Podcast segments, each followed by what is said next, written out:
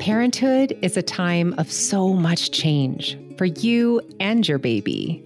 A little reliable information can go a long way towards making this new life a good life. I'm Jessica Rolfe, and this is My New Life, a Lovevery podcast. While the science aligns on what's healthy for a baby's brain development, when it comes to how to care for our babies, there's a seemingly endless supply of competing perspectives. Parents are swimming in advice on sleep, feeding, and parenting philosophies. In this season of the podcast, we aim to provide a variety of curated perspectives so you can make informed choices for your family. Many new parents struggle with decisions around learning outside of the home. When is the right age? Is daycare the answer? Preschool? And if extended family isn't available or other help isn't affordable, do you keep them at home while also juggling work and all the other responsibilities? And then there's the decision of what learning philosophy to follow. Nikki Johnson is our guest today. She struggled with these decisions and landed on a homeschooling arrangement that aligns with Montessori. In addition to homeschooling her four year old Marley, she is an attorney and entrepreneur. She is also behind the Instagram account Cultured Montessorian. We examined Montessori from a modern lens, from screen time to clutter. I started our conversation by asking her what went into her decision to homeschool. So for us, it was mainly the pandemic. We just are still very uncomfortable with sending her back into like an in-person learning atmosphere. Um, the numbers in our area are just too high, and we just really felt better keeping her at home. Um, we've, you know, quite candidly thought about hiring someone part time to come in to kind of help me a little bit so that I can have more time for work. But again, we're just uncomfortable with having anybody else in our little bubble right now. Um, and then also with you know, Marley's needs, she was diagnosed with sensory processing disorder um, late last year. So when she was about two and a half, um, close to three. And keeping her home and being able to tailor everything to fit her very unique needs just feels better for us and it feels it feels right. You know, we're big on trusting our gut when it comes to parenting and keeping her home during this sensitive period just felt right for our family. And then you needed to make a decision on kind of what philosophy would guide you. What makes Montessori a good fit for your daughter? Um, so Montessori, it was something that we always wanted to do, um, and we felt it was a good fit just because of how it nurtures the whole child and takes into account every developmental phase, and then that it's child led. So the children are actually you know, kind of telling us this is what I'm ready to learn, and these are the skills that I have right now, and we're responding to that, and really, you know, again, just letting them lead their their learning process. Um, the reason that we didn't go for an in-person Montessori program before we started homeschooling was just, you know, frankly, we couldn't find one that had Black people who were doing more than serving food or cleaning up. And that's something that's also important to us having cultural representation in every part of her learning environment. You know, I think that there are some ways that Montessori can benefit children of color specifically because you've talked about that in, in why you chose Montessori for educating Marley. Mm-hmm. So this gap is really especially frustrating. I'm, I'm, you know, I'm sure for you. And so, can you talk about what ways Montessori does benefit children of color specifically?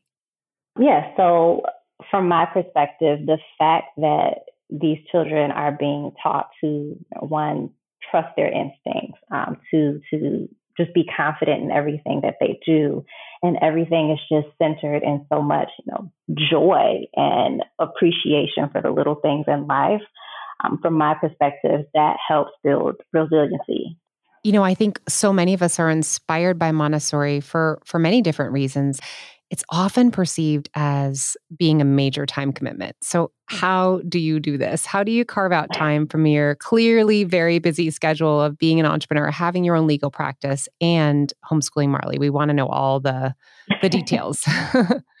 um, so, I think it definitely is a, a major time commitment. Um, it's been a major time and financial commitment for our family. Um, the way that I've done it is once we made the commitment that we were going to do this at home for at least the next two years until she's six, um, I decided that I needed some help. I needed a professional to you know, swoop in and tell me exactly what to do because as capable and as smart as I think I am, I cannot you know, learn a decade worth of training overnight.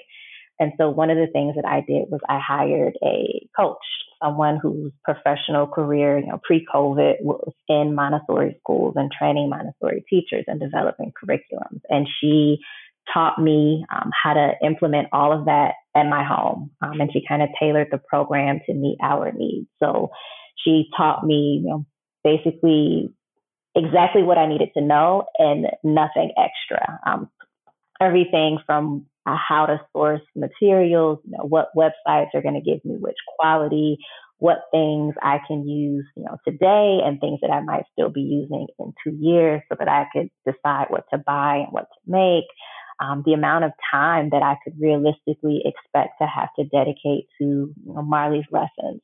Are they really going to take me no longer than 15 minutes a day, or am I going to be spending you know four hours a day? Um, so that really helped me put things into perspective. Another thing is that I have the the luxury of being you know, full time self employed, and so I get to dictate my schedule. Um, a lot of times, what that means is I'm working early in the morning before she wakes up, and then I'm putting in another few hours at night after she goes to bed so that I can have you know, my quiet time to just kind of focus on work without any distractions. Um, and then I also have a very supportive partner who essentially goes along with whatever I say we're doing for Marley. He completely trusts you know, my decisions that I'm making for her. So say I want to homeschool her and keep working. He's like, okay, what do you need from me?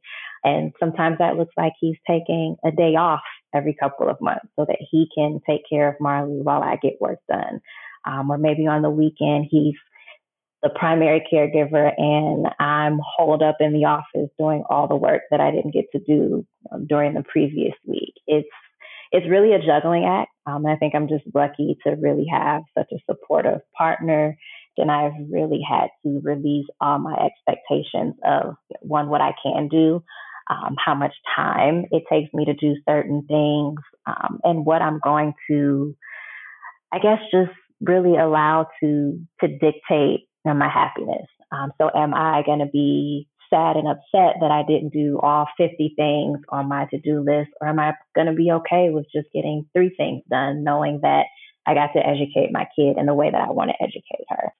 That is really inspiring grounding for so many of us.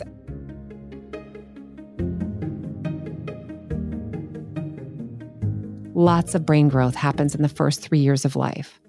But how much of who we become is predetermined by our genetics? And how much is based on our early experiences. According to neuroscientists, it boils down to about 50 50 50% genetics and 50% environment. But what exactly is this environment? What makes for an environment that is enriching for little brains? At Lovevery, we have brought together experts from all fields of early childhood development to answer this question. Neuroscientists, Montessori experts, occupational therapists, and speech therapists. For every stage from birth to age four, we have just the right activities, tools, and information so you can feel confident you are giving your child the very best start.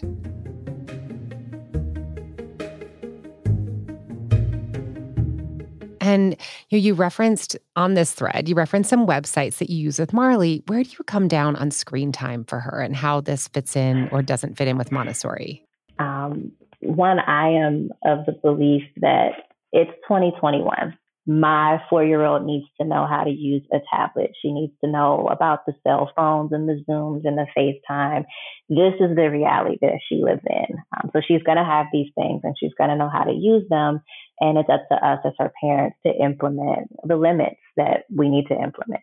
She's using her tablet right now because I need this time to be quiet without interruption. And as long as she doesn't have her tablet or isn't in front of the TV, you know, all day, every day, when she gets this, you know, an hour to her is like unlimited. It's the whole day. So when she gets a time like this, it's it's a treat. She's excited. You know, I got her French fries and she's got her tablet. She is on top of the world. Um, it wouldn't be like that if she had her tablet 24 seven. Um, I also think about her developmental needs. Um, for my particular child, if she has a screen for more than an hour or two a day, she's going to have trouble sleeping. Um, she's going to have some tantrums when I take it away or if she can't use it the next day. So we just try to implement, you know, age appropriate limits, but we also keep in mind that the technology is a part of her world in a way that it wasn't a part of ours. And are there any other ways that you've interpreted Montessori through this more modern lens? Like, what other ways have you kind of made it your own? Um, I think the, the true Montessorians probably won't like this. Um, but I try to think of you know, Montessori in the way that Dr. Montessori did it. You know, she she didn't have the materials. The materials are something that you know are more modern. That's something that that we created as we as the the practice evolved over time. Um, so I am very much like Marley's not getting a completely separate kitchen. She's going to use the kitchen in the house. We're just going to make it accessible to her. So she has her, her little stool that she can climb on and you know, she's using maybe a toaster oven, but we're not having like a, you know, the water dispenser on the play kitchen with all of that stuff that's completely separate and independent. Um, I, we don't do, you know, you get your own whole space in the house. Um, it's just that we make the other spaces in the house accessible to you. Um, another thing, um, I try to incorporate like real life stuff that I don't remember being taught into Marley's world. So, for example, we talk about investments. Um, we have rental properties, and we we talk to her about what we're doing with the rental properties. So, you know, the rent's coming in. So, come on, Marley, let's let's go online and see who paid rent. Um, and you know, this is we might take, for example, whatever the the equivalent of the amount of rent is in her math materials and try to show her this is how much we're getting this month for this place.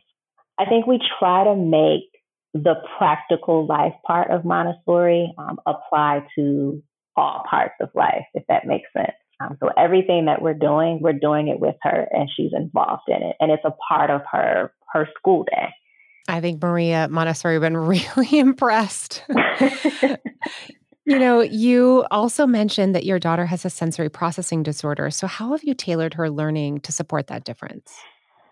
Oh, we are still learning. Um, yeah, we are still learning. Things like, um, for example, you know, she's at the age, she's four. And so there are typically, you know, people will do lots of songs and music and things like that she doesn't like that. You know, she can't handle the noises and the, the kind of high pitched sounds that come with like some of the preschool music. So we have a mostly quiet work day when we're at school or work.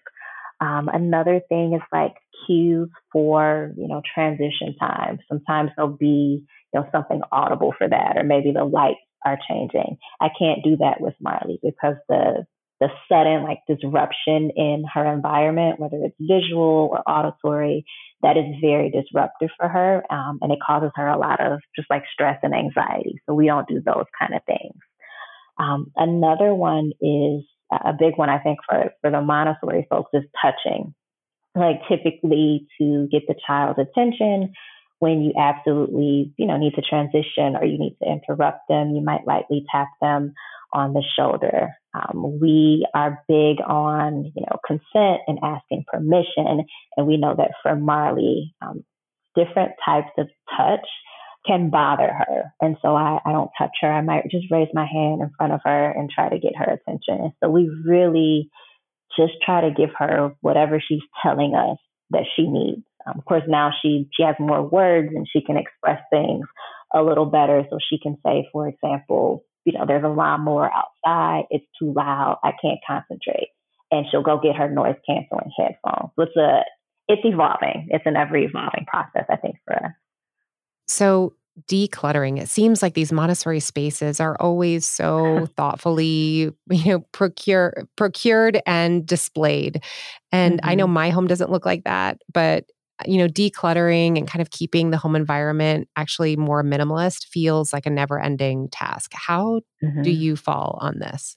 Um, I have, Marley has deemed it the pack up room. Um, and that is the room where I keep all of her school supplies. They're supposed to be organized and tidy and very Montessori ish. They are not.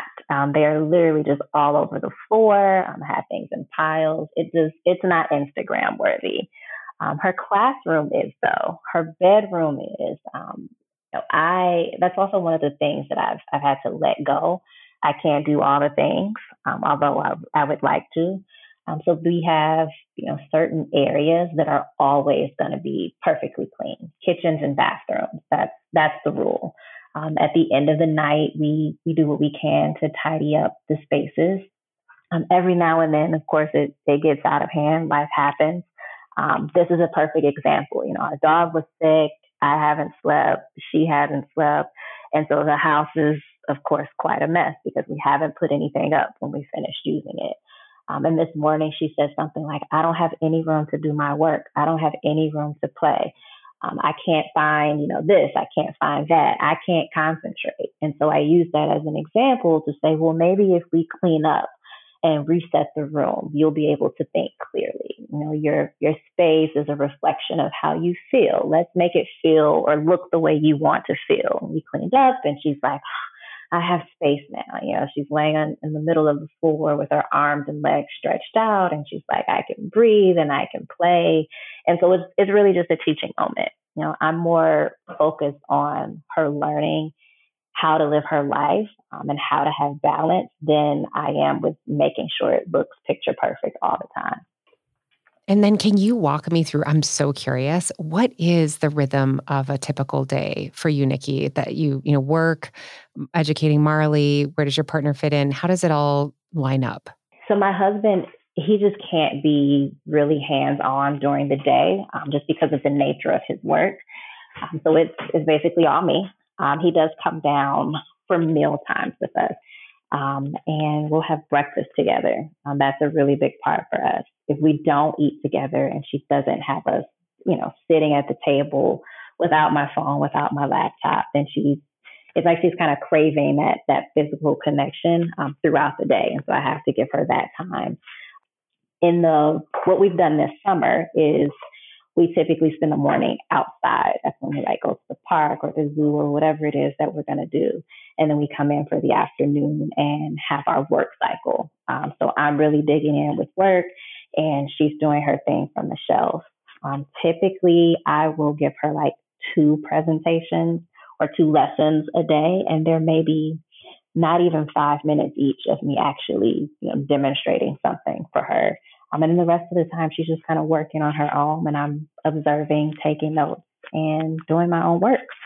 Um, at the end of the afternoon, usually around three o'clock, we we stop the school and work for the day, and we we do our chores. So that would be our practical lifetime, and that's when we're you know, cleaning the bathrooms and the kitchen, getting the beds ready for you know, nighttime, making sure that everything is you know, reset and ready for the next time we need it. Um, and then we we typically make dinner to de- together, and at five o'clock until her bedtime, that's family time. My husband comes downstairs. He's done working. They hang out. Um, I have some time to do a little bit of work by myself, um, and then we just you know, go on with our night and start over the next day. What an inspiring environment you've created for Marley and your whole family. It's got to feel really good. Oh, thank you.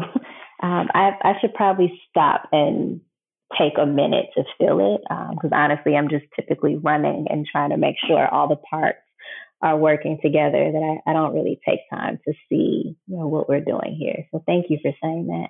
I I mean I can't help but be emotional right now because I saw your most recent Instagram post that you spent time living in a homeless shelter as a child. Mm-hmm. And so, how does that experience inform this home life that you've created for Marley? Um, it it's really the inspiration for everything. Um, I we were chronically homeless when I was a kid, um, and even until I was a young adult. Like I think the last time I experienced homelessness was my sophomore year of college. Um, and so it's still, you know, very fresh and very new for me to be on the other side of the poverty line. Um, and it's it takes reminders for me that a lot of reminders that it would take a lot of really bad things happening for Marley to have those kind of experiences. Um, yeah, I mean, it just making sure that she has a home that is nice and safe and pretty, you know, like literally nice to look at is something that's really important to me, but it's also something that's challenging to me. Um, for example, we moved into our new home. It's not new anymore. We moved here in 2018. We have yet to decorate um, anything other than like Marley spaces um, because it still feels so, it feels so new.